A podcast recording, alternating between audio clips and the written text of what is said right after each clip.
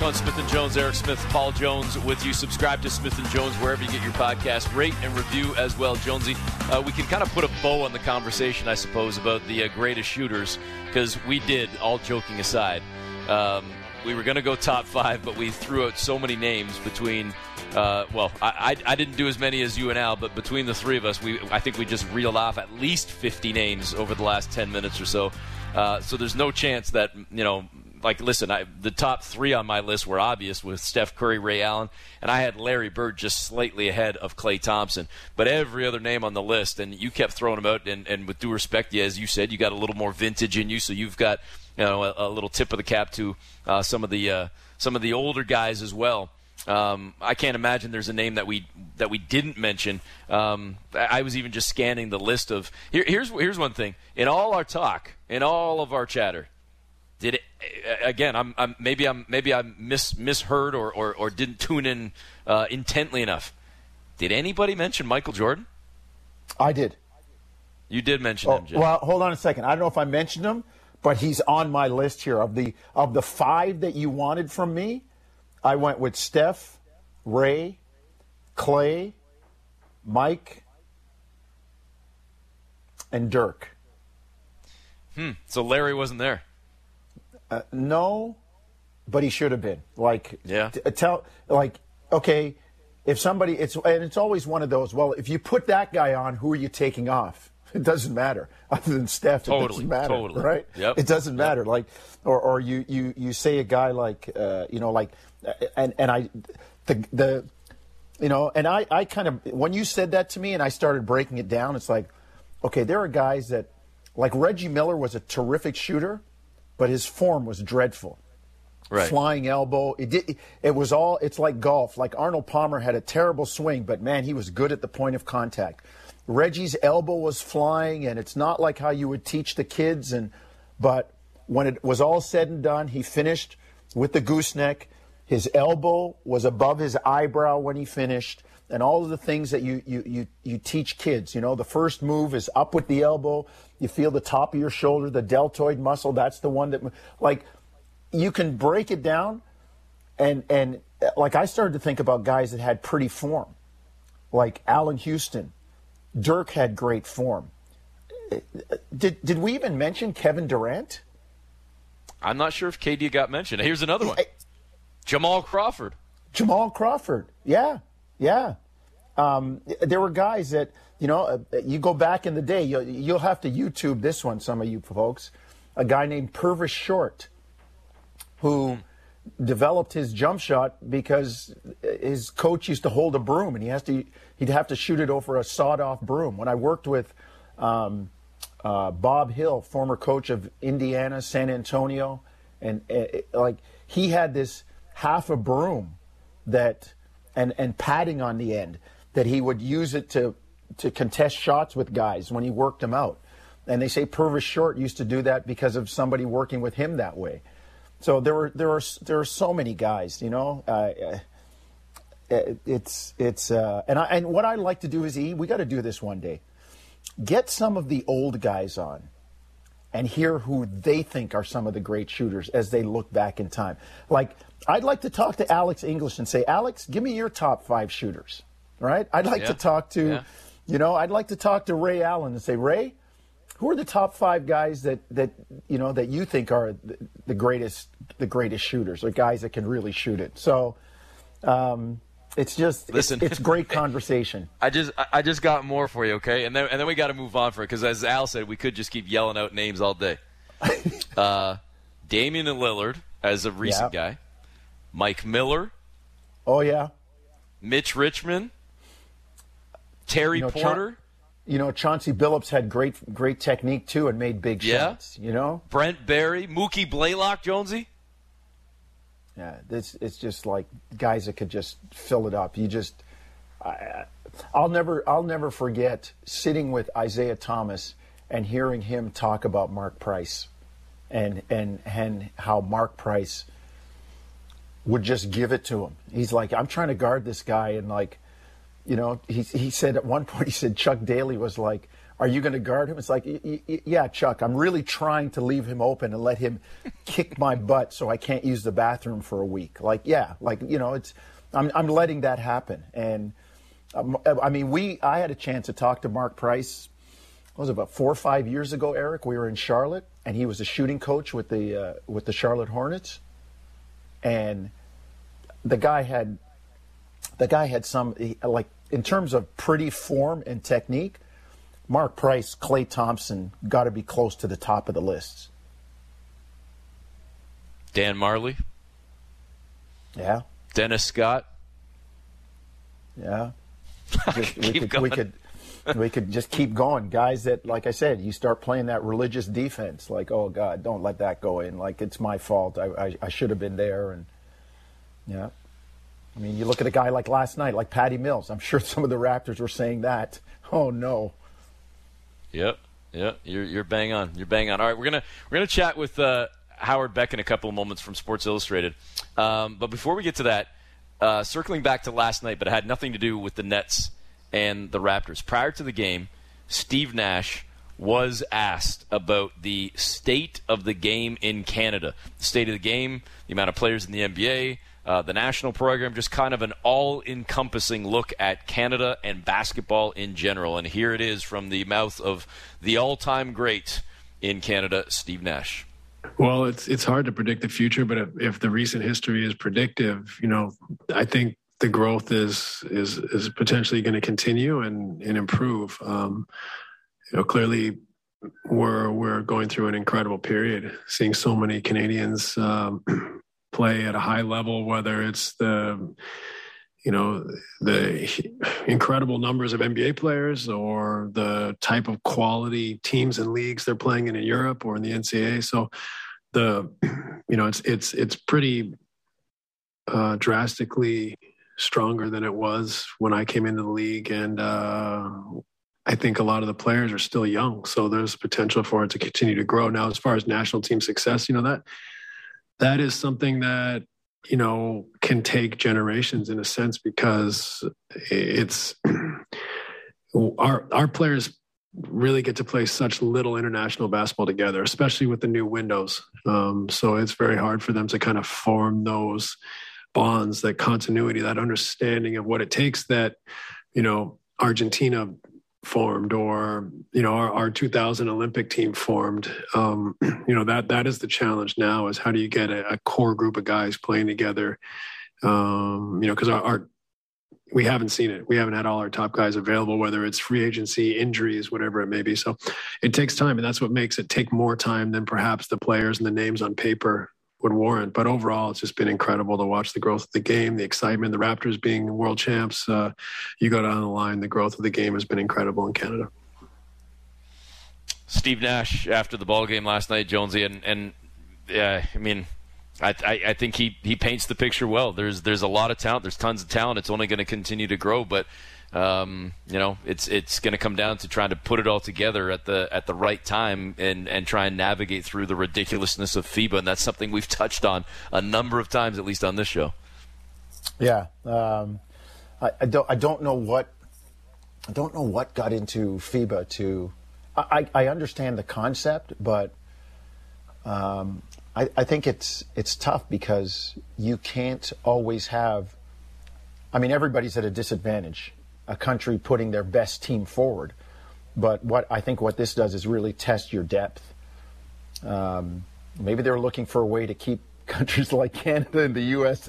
out of it, and Spain and these people that have lots of NBA players and, and quality players playing in other parts of the world where they, they can't get together. I don't know. Maybe FIBA had a, had a hidden agenda and there were some hidden hidden motives there. But um, Steve makes a great point and we've talked to Rowan Barrett about it. Uh, um, the cohesiveness of playing together for your country and guys understanding it and what to do and role definition, it makes a big difference. And that's why I say, you know, you go to the park and you're playing pickup. Yeah, there's five kids on one side that can jump and jam, and they're 19 years old and they're full of athleticism. But then there's five guys in their early 30s on the other side that really can't jump and, and, and don't move like they used to, but they think the game and they understand it. I take those five old guys if the ability's close. Yeah, yeah, and and listen, you, you might you might be forced to go down that path right now with, with, the way that's set up with FIBA because the the five old guys might be the only ones that are available because yeah. the, the younger guys or the new guys aren't even able to play uh, in certain windows. And I'm not necessarily even talking about the young NBA guys, the young guys in general. These windows and I mean, listen, we were just even talking about uh, uh, a couple of days ago the Edmonton Stingers in the CEBL and playing you know internationally and and and coming up with a big win and whatnot. You're playing against teams that are always together and, and playing year round, year round, and then Canada's got a chance to what? Get a four day camp, a seven day camp. They're lucky if they get two weeks together instead of two months or two years. It's, and I, I, keep coming back to the same thing, and I apologize if it's a if it's a broken record on it. But the fact that it would be good, good for FIBA. I assume good for FIBA yes. to have the stars in the NBA playing in their tournaments and the best countries with the best teams represented helping to promote basketball internationally. The U.S. is going to be there either way, whether they're sending their A team or their F team. Now, they might not win, which has been proven, but they're going to have star talent and notable household names.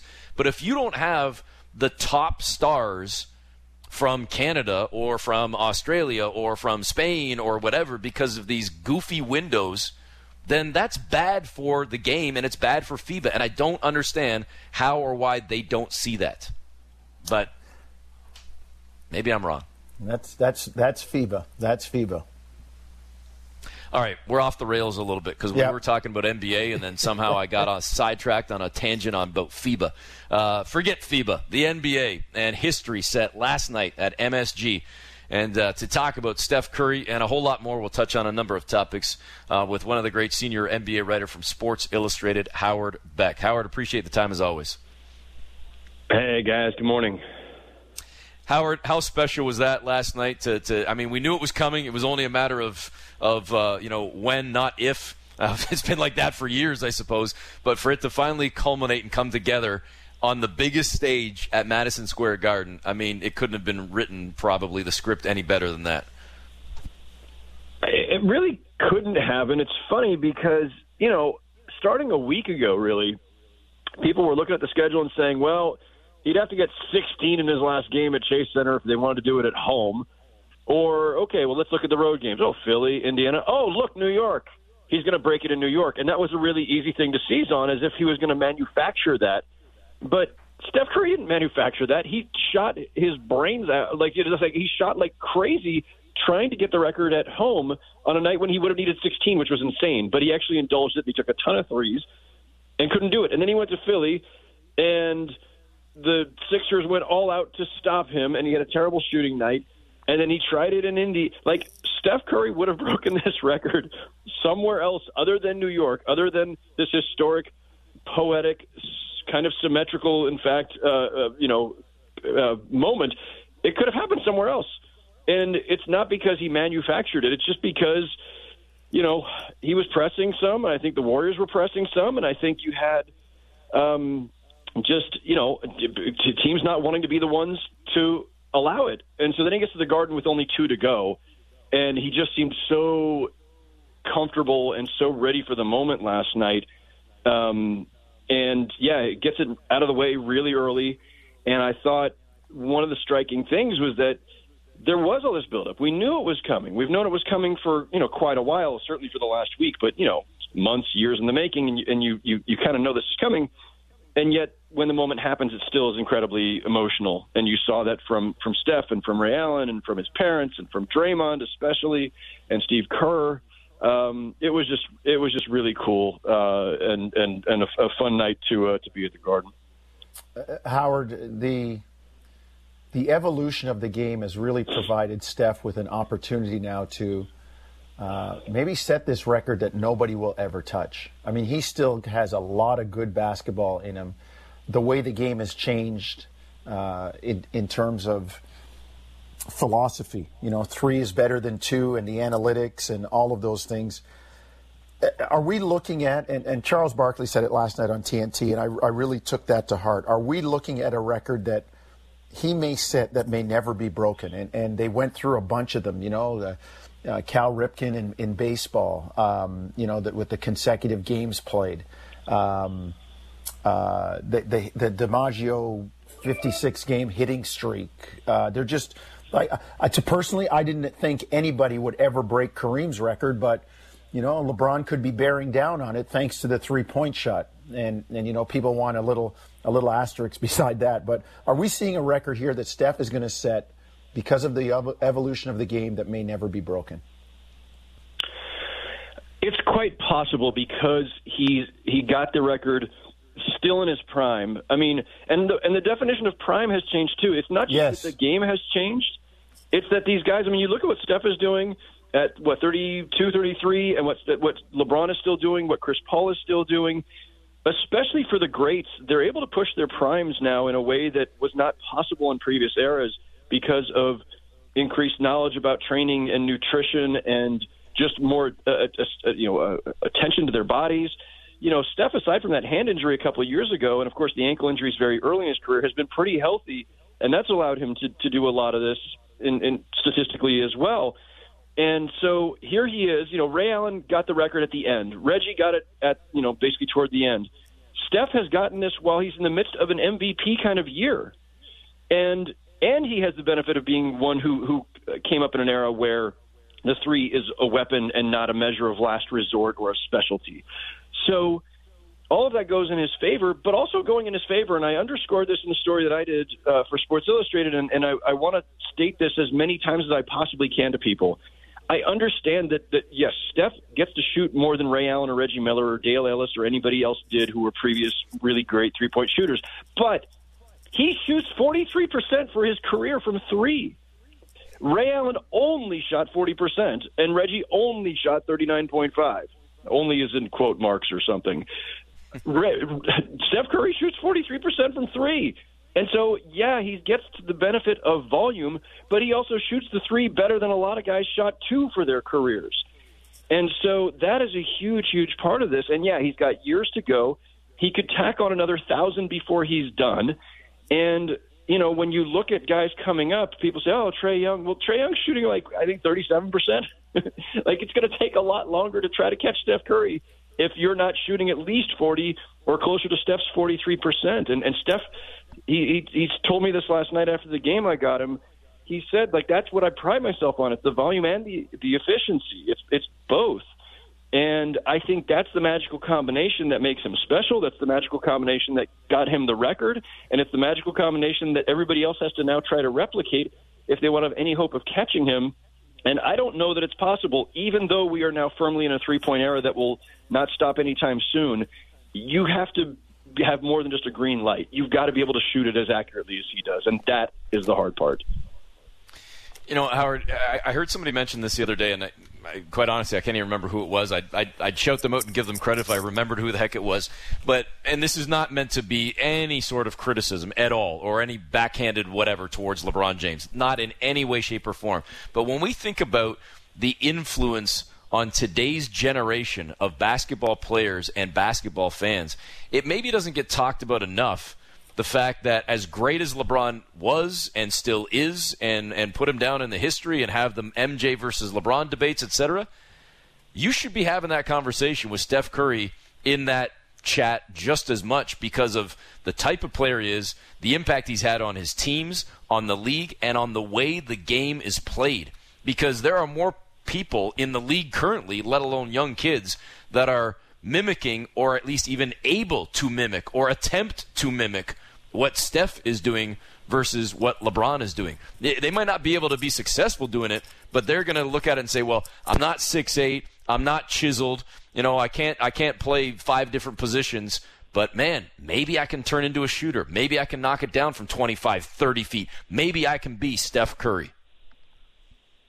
There is this sense, you know, that we as fans relate more to the smaller guys, right? Like you, you couldn't aspire to be Kareem or Shaq either, right? Um, yep. And and it's hard for anybody to envision themselves as LeBron James because he's built the way he's built. He's a, he's just an, an impossible human being. Uh, you can't you can't replicate that. But yeah, everybody could work on their shot, right? And everybody can fine tune, and everybody can you know, bas- shooting the basketball is the most basic thing that any of us ever do as as fans and as kids and as as you know amateur players or whatever. So it does feel like there's that relatability and accessibility, and that somehow Steph, you know, provides that model that everybody can relate to. And I buy that. I also think it's absolutely stupidly, ludicrously foolish because, like, Steph is athletic as heck compared to all of us average human beings, and Steph's shot is is absolute perfection compared to all of us, anybody who would ever try, no matter at what level, to replicate. Like, so on the one hand, yes, it, it, it, his his size does not seem daunting. Although even at whatever six three, he's still taller than the average, you know, you know, male walking the earth. Um, he's more athletic, and his, his, his hand-eye coordination and everything else is better than all of ours. So I think it's actually more of an illusion that he provides this this relatable model. Um, but it's fine. It gives people something that they can attach themselves to or relate to in a way that they obviously can't even uh, delude themselves into thinking when it comes to a guy like LeBron James. It's a great point about changing the way the game is played, and and I always think your impact, you have that impact if you change the way the game's been played, force the game to, you know, adjust rules because of you, those kinds of things. Um, I, I I look at Steph and there's a as you say there's a whole era of kids now that are are playing differently and not everybody can do it. And that and that's that's that's the thing going forward. And and it's not it's not a skill that or something like you said about like LeBron or Shaq or somebody like that that you can just well I'll do that because I'm that way. Not many people are physically built like that. I, I just wonder for me I just wonder where we're headed with this. Are we going to see you, you made a comment about the NBA and the three point shot no, not going away. Is the pendulum ever going to swing back? Like, are big men ever going to be valued even in a modicum of the way they were before? Depends on the big man, but it's always dependent on the big man. Um, you know, uh, I started covering the league when you know, you know, Shaq was still early-ish in his career, and at that time, you just had a lot of these really big, strong, and skilled big men who were great in the post. Shaq and, and David Robinson and Alonzo Mourning and Akeem was still, you know, in his, in his later years and still still playing. All these guys, Patrick Ewing, and you know, even before the three point revolution comes along, the, the, we we had all these stories about the, the the big man's dying out, the center's dying out. Where are the greats? You know, where where's the next generation? And that's been asked, you know, perpetually actually for decades. Even in fact, including before Shaq got to the league, there was a, a freak out in the late '80s about like, is the center dying? And then all of a sudden, we ended up in the golden age of centers right after that.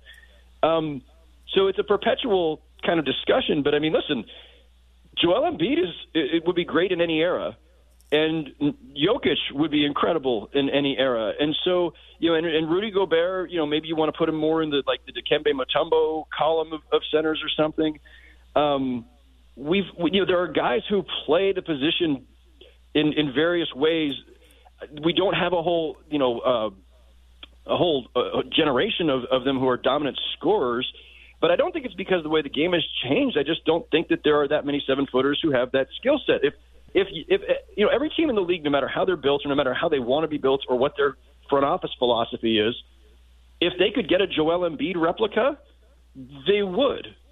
And granted, Joel Embiid also takes more threes than probably any seven footer in history. Um, I, I haven't looked that up, but he does shoot a lot of them. Uh, but he is, you know, his the, the the the dominance of Joel Embiid is really about his play in the paint, um, and the fact that he can put the ball on the floor and do other things.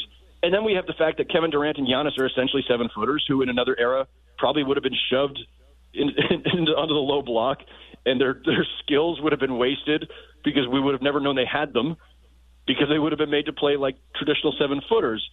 So it's, it's a lot of things that contribute. But if anybody would take a Joel Embiid or a Nikola Jokic, to be sure, there just aren't that many of those guys out there. Howard, um, I'm going to completely completely turn things for a second. We've only got a couple of minutes left with you, um, and we always appreciate your insight and your time. Howard Beck from Sports Illustrated. Um, putting all of that aside, um, one of the main topics we were discussing earlier in the show as it related to the Raptors last night and the Brooklyn Nets with seven players uh, in health and safety protocols. The Raptors game tomorrow against the Bulls already postponed because of COVID, you know, just ravaging the Chicago Bulls.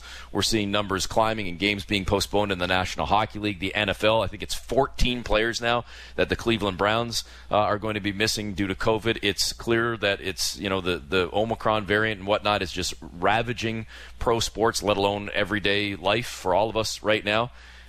Do we get to a point in a week? A couple of weeks before the new year, a month, at any point? Is the league going to hit the pause button, or do you think that the NBA keeps trying to plow through?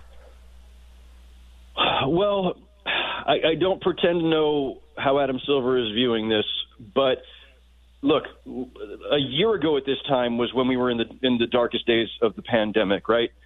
Uh, no vaccine that was widely available as of yet, and we get into January of of this past calendar year, and you know the league was just wrecked for a couple. You know the, the Washington Wizards couldn't play or practice for two weeks, um, and games were being postponed left and right, and they never did pause the season then. And they and they actually had more freedom to do so, more uh, flexibility to do so because arenas were not completely booked up again yet. We weren't back to concerts and circuses and all the other things that go on, so they could have more easily rescheduled. It's hard to do that now. Um, I mean, uh, uh, you know, these arenas are back to, I would think, pretty close to 100% booking, um, or at least much, much higher than they were last season. So I don't know how you do that. If you pause it, you're you're basically going to just say, okay, we're not going to do an 82 game season for the third straight season. Uh, so I don't see that happening, and I think they will manage and muddle through as well as they can. And you you do it case by case. If you've got to you know postpone a couple games as they did with the Bulls this week, and they have to do that with a couple other teams. Maybe they do. I guess it also just depends on how bad this gets. I will say real quickly the good news is because 97% of the league, according to the league, is vaccinated. You know, a lot of these guys are probably asymptomatic or they've got very mild symptoms, in which case they're also less contagious. And the whole point of, of you know, trying to, to contain this pandemic and get things under control and operate as normally as possible, which is what the NBA is trying to do, is make sure that nobody's health is in serious danger, either in the short term or in the long term, because we know there are effects of long COVID, and that you're not infecting anybody else who's more vulnerable than you are. And by the players mostly being vaccinated, we at least have the security of knowing that with the league being as conservative as they are, pausing when they have to, postponing when they have to, quarantining guys, even if they're asymptomatic – they're doing everything they can to at least be responsible and contain this thing. Howard, appreciate the time as always. Thanks for joining us today. Always a pleasure, fellas. Thanks. Thanks, Howard. There is Howard Beck, senior NBA writer for Sports Illustrated. Um, we're going to continue talking about shooting with one of the great shooters in Raptors history. He was here in a Raptor uniform on two separate occasions. T for three. Tracy Murray next on Smith and Jones. Back on Smith and Jones, Eric Smith, Paul Jones with you. Raptors coming off of last last night in the uh, overtime session to the Brooklyn Nets, and uh, just down the road at MSG, Steph Curry hitting the all-time mark for three pointers, and he's just going to keep going and keep adding to that total. And we've been talking a lot about Steph and shooting and, and throwing out some of the all time greats and the purest shooters and whatnot. And when you think about great shooters in Raptors history as well, this guy had two separate tours of duty with the Raptors, former shooting guard forward, NBA champion as well with the Rockets. And we always love chatting with Tracy Murray. Tracy, thanks for the time today. Well, thanks for having me on. Good to, good to have you on, Tracy. Uh, I think the last time I saw you, you and I were having a conversation at. Uh, at Thomas and Mack in Vegas about the way the game is, the way the game has changed. And I just think of a guy like yourself who, in this era, with the three point shot being not as, as our man Howard Beck described it as a as a last minute uh, bailout, because that's what it was back in your day, or or a bit of a gimmick. Uh, what what kind of an impact some of the guys from your generation might have had in this era had the three point shot been featured as much? Well, I'll tell you what, there are a lot of us that were, you know, considered average players in the league that probably would have been superstars. You're talking Dennis Scott, uh, uh, Glen Rice, uh, Dell Curry, myself, a bunch of others that can really shoot the ball. I mean, I, I'm talking about, you know, they shoot it from just as much distance. Where do you think Steph got it from? He got it from his dad. You know, so Reggie Miller would have taken the three point thing and just just put it out of this atmosphere. Um, you know, it's it, it was great. I mean, shoot, Larry Bird. I mean, I came in when he left. If it was in when he was in, he might have put it out of the atmosphere. You never know. Speaking with Tracy Murray and Tracy, we're going to try and get you hooked up on a better line right now. I think we've got a bad connection right now. So Jonesy, we're going to reconnect with Tracy and hope to get a, okay. a cleaner, clearer line because uh, I, I, assume for for folks listening that might have been a struggle to hear because it was for me. I was cranking up my headset, so sometimes technology gets in the way. We'll we'll reconnect with Tracy in a second. Um, I, I, still remember, you know, back in the day with with him with those two different tours of duty, Jonesy and and and, and T for three here, and Herb, Herbie Kuhn shouting him out. And you're right, man. If he was playing in today's day and age, uh, sky's the limit in terms of guys like Tracy and so many others that would be marksmen with the way that the game is played and even called and and, and run in today's generation. Well, he's one of the guys. You know, we said that we'd like to get some of the. Uh, players of a, of a past era on and ask about their shooters. I know he just alluded to Larry Bird. Uh, I, I, do want to ask Tracy, and you know, Tracy had always been like that. When he came up, uh, when he came up to Toronto, in uh, let me get my my timeline, my chronology straight here. When he came up to Toronto in 1991 on the United States men's Pan Pan Am team, and they were full of great players like Terry Dehere, Tom Gugliotta, Tracy Murray, like they, and and Tracy was a a kind of mid-sized to bigger type guy, but he had a touch from the outside, and people would say, "Why doesn't he play closer to the basket?" And I'm saying like, and the and the three-point shot was just kind of becoming something then. Um, you know, I, I, often think, and Tracy had such a great shooting stroke. I mean, we were in LA watching him when he was an assistant coach with the Lakers shoot with guys, and I'm sure he was taking some of the money from the rookies when they were doing shooting games. But I'd like to know when he gets back, who are some of the best shooters that he's ever seen?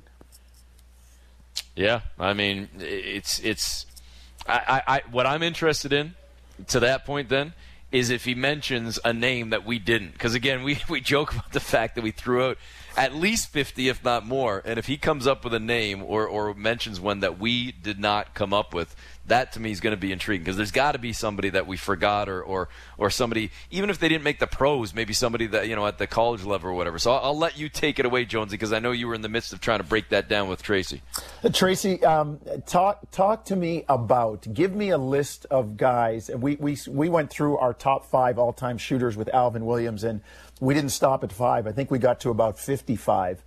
But give me some guys that you watched uh, that you could you you say you shake your head and say, "Yo, man, that that boy can shoot it."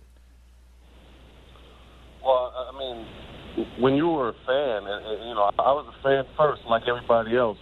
And when you watch people, and then you actually get in the gym with them, you realize they shoot better than than you know on TV. And, you know, Terry Porter was one of those guys that I played with early that can really shoot the heck out of the basketball. Uh, with either hand, I thought I was the one. I thought I, I had the, uh, the one trick pony thing going where I could shoot with both hands from three. Terry Porter was one of them that can do it too. Um, people don't give Rasheed Wallace. He was 6'11. Mm. You know, he can shoot the ball really well.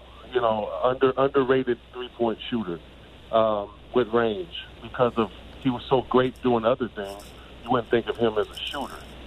I mean, we know the obvious. We know Dale, Reggie, Glen Rice. Um, you know, we know the obvious. Uh, Dale Ellis. Um, there, there was tons, man. There, there was tons. I, I think back then when, when I played, I, I hate saying that because I, uh, you know it makes it seem like you're putting today's kid down, which I'm not. Uh, I respect today's kid and, and, and what they have to do to adjust to the game. Um, but but back then, I think you had to guard everybody um, 15 to 18 because if you left them, they'll knock you down. Um, I think that's what everybody was working on back then. I mean, three point shots. I mean, the most that you can really take during the game was probably, you know, three to five, if that and, and that's when I was coming in. It was probably less when I played. I mean, before I played. Um, but now, I mean, you can launch 10 to 15 three point shots now if you got a good look at it. And, and I think with with everybody I named, and then there are some that that that I'm not thinking of right now. Um, but imagine Damon Stoudamire being able to launch 15 threes if he wanted to. I mean, he would he would have had something to say about that too. Hmm. You know, Tracy, uh, some folks might not know this, at least in, in this area, and you can you can kind of clean up the details for me if I'm a, a little bit wrong. But you did a ton of work one on one for a number of years with one of the all time greats in history, period, in Kobe Bryant. How do you, as a coach, help a great become greater and and hone those specific details because it's one thing to say hey turn that guy as a terrible shooter into a better shooter work on his mechanics work on this make him better how do you make somebody that's already great greater well, that that one year we did spend a, you know quite a bit of time in the gym when, especially games that he was going to play, we would go over a lot earlier and, and really get shots up. I mean, I'm talking about when the arena was dark. We'll be in there. Um, but but you know, with Kobe, it's like it's just little itty bitty things because um, he already could shoot the ball. He, he's going to get a lot of shots. Even if he start off cold, he's going to get warm. You know, he'll find his release point. It's about release point and making sure you square it up and, and having the proper arch. And and um, Kobe, with Kobe, he jumped so high on his jump shot that his shot was really flat. So when you're injured, your shot is flatter and you end up shorter. So with him, it was just more or less getting the ball with a, a better arc, get it up in the air a little bit more, and then you know he found because because as as you get injured and as you get older, your vertical drops, and when it drops, you have to find a different release point on your jump shot. So it was just about finding his release point. Hey Tracy, has the coaching of shooting become better in this era because of the emphasis on? Well, and let me let me rephrase my question. How much better has it become? Um, because I know, uh, look, I used to sit on the plane and talk with you guys, and and and watching you shoot and be able to stand beside you when you're shooting, and the the the, the little details that people don't understand that shooters pay attention to. Like Dirk always talked about, you know, they had the Nowitzki V, the two fingers, the, the index finger and the middle finger. You know, he, he was always big on that. And and and you you're talking about release point and all of the little things that go into shooting, the finer points. I'm I'm suspecting that it's becoming they're becoming bigger details now as opposed to when you guys were, were playing because uh, you know, some of it was just, hey, get the ball to the big guy and get out of the way. I don't think the details of shooting is any different because we're, we were all taught the same way how to shoot the basketball. It's just a matter of making sure all of those details are all in in sync when you let the ball go. I mean, your elbow have to. I don't care if you shoot off balance. I don't care if you shoot fadeaways, one foot leaner step backs uh, leaning backwards, if your elbow is pointed towards the rim and you got enough leg into it, enough power, and you got enough arch on it, it has a shot. It has a chance of going. So you, you have to be able to um, just make sure that you're going over a checklist in your mind of what you have to do and, and, and how you how you got to release it. Speaking with former Raptor, NBA champion Tracy Murray. Tracy, everything we're talking about here about the technique and, and, and trying to coach and, and, and, and teach.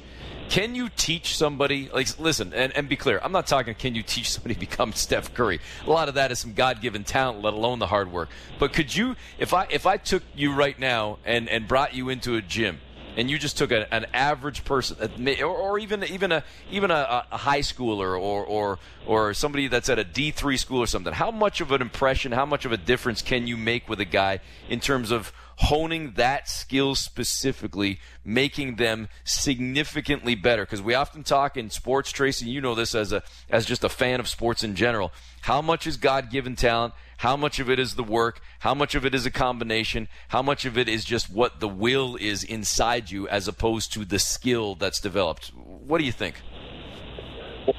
once you have the proper technique, it's all about putting in the work because you got to find your shot after that.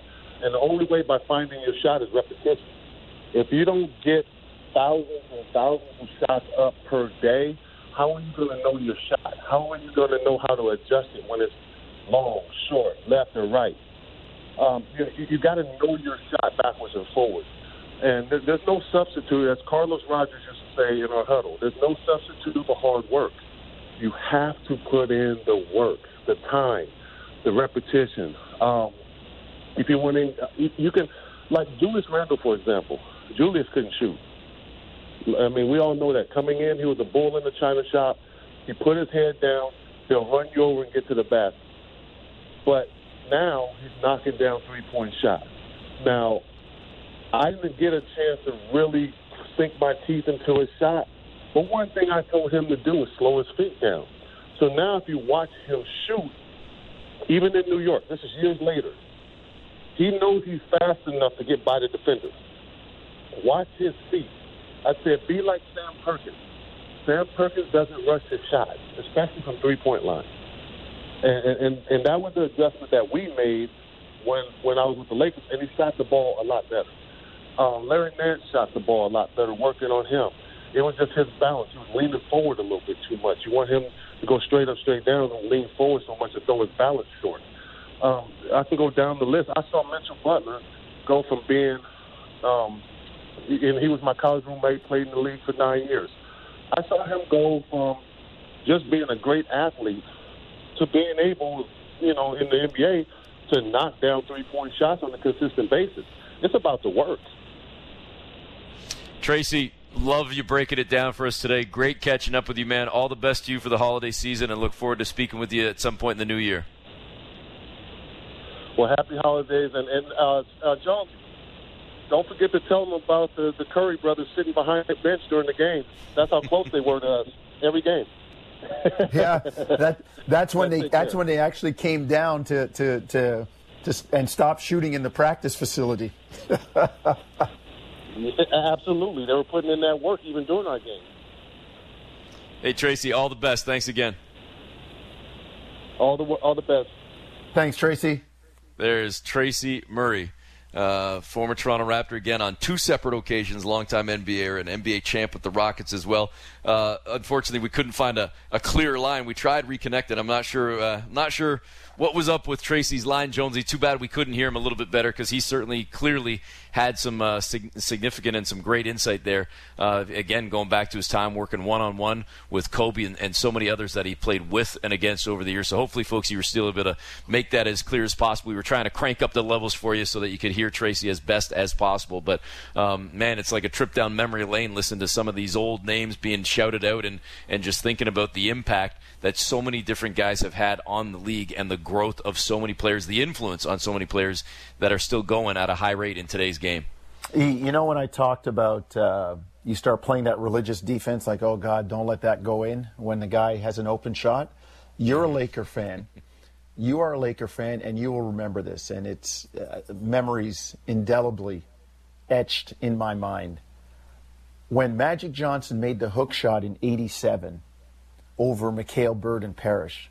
Mm-hmm. What people forget is Larry Bird V cut up the lane and caught the ball over his shoulder in the left corner. They were going left to right, in the left corner, right in front of the Lakers bench, and had a wide open practice shot three to win that game back. And he missed the shot, and he looked at Pat Riley and they locked eyes for a minute. As as legend has it, they locked eyes for a midget, minute. And as Riley put his arms up and was dancing off the floor, because that was the call by Dick Stockton, the Lakers to dance off the floor. Larry Bird, he he he thought, I can't believe they actually left me open, and I missed that. like that, yes. and, and again, the shooters, right? You just you just pray. You get to the point where You've made a mistake and you just have to pray and hope the guy misses. And that's where the phrase comes from a make or miss league. Well, and that's why, how often do we both say on our broadcasts, I mean, you leave a shooter, any shooter, anybody wide open, You dodged a bullet. I mean, you really did. You can't say that was strategy. You leave a guy wide open and he misses, you dodged it. They they just missed. Period. Yeah.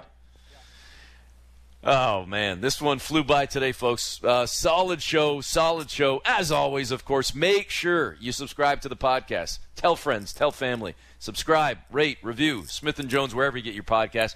We'll be back again on Thursday.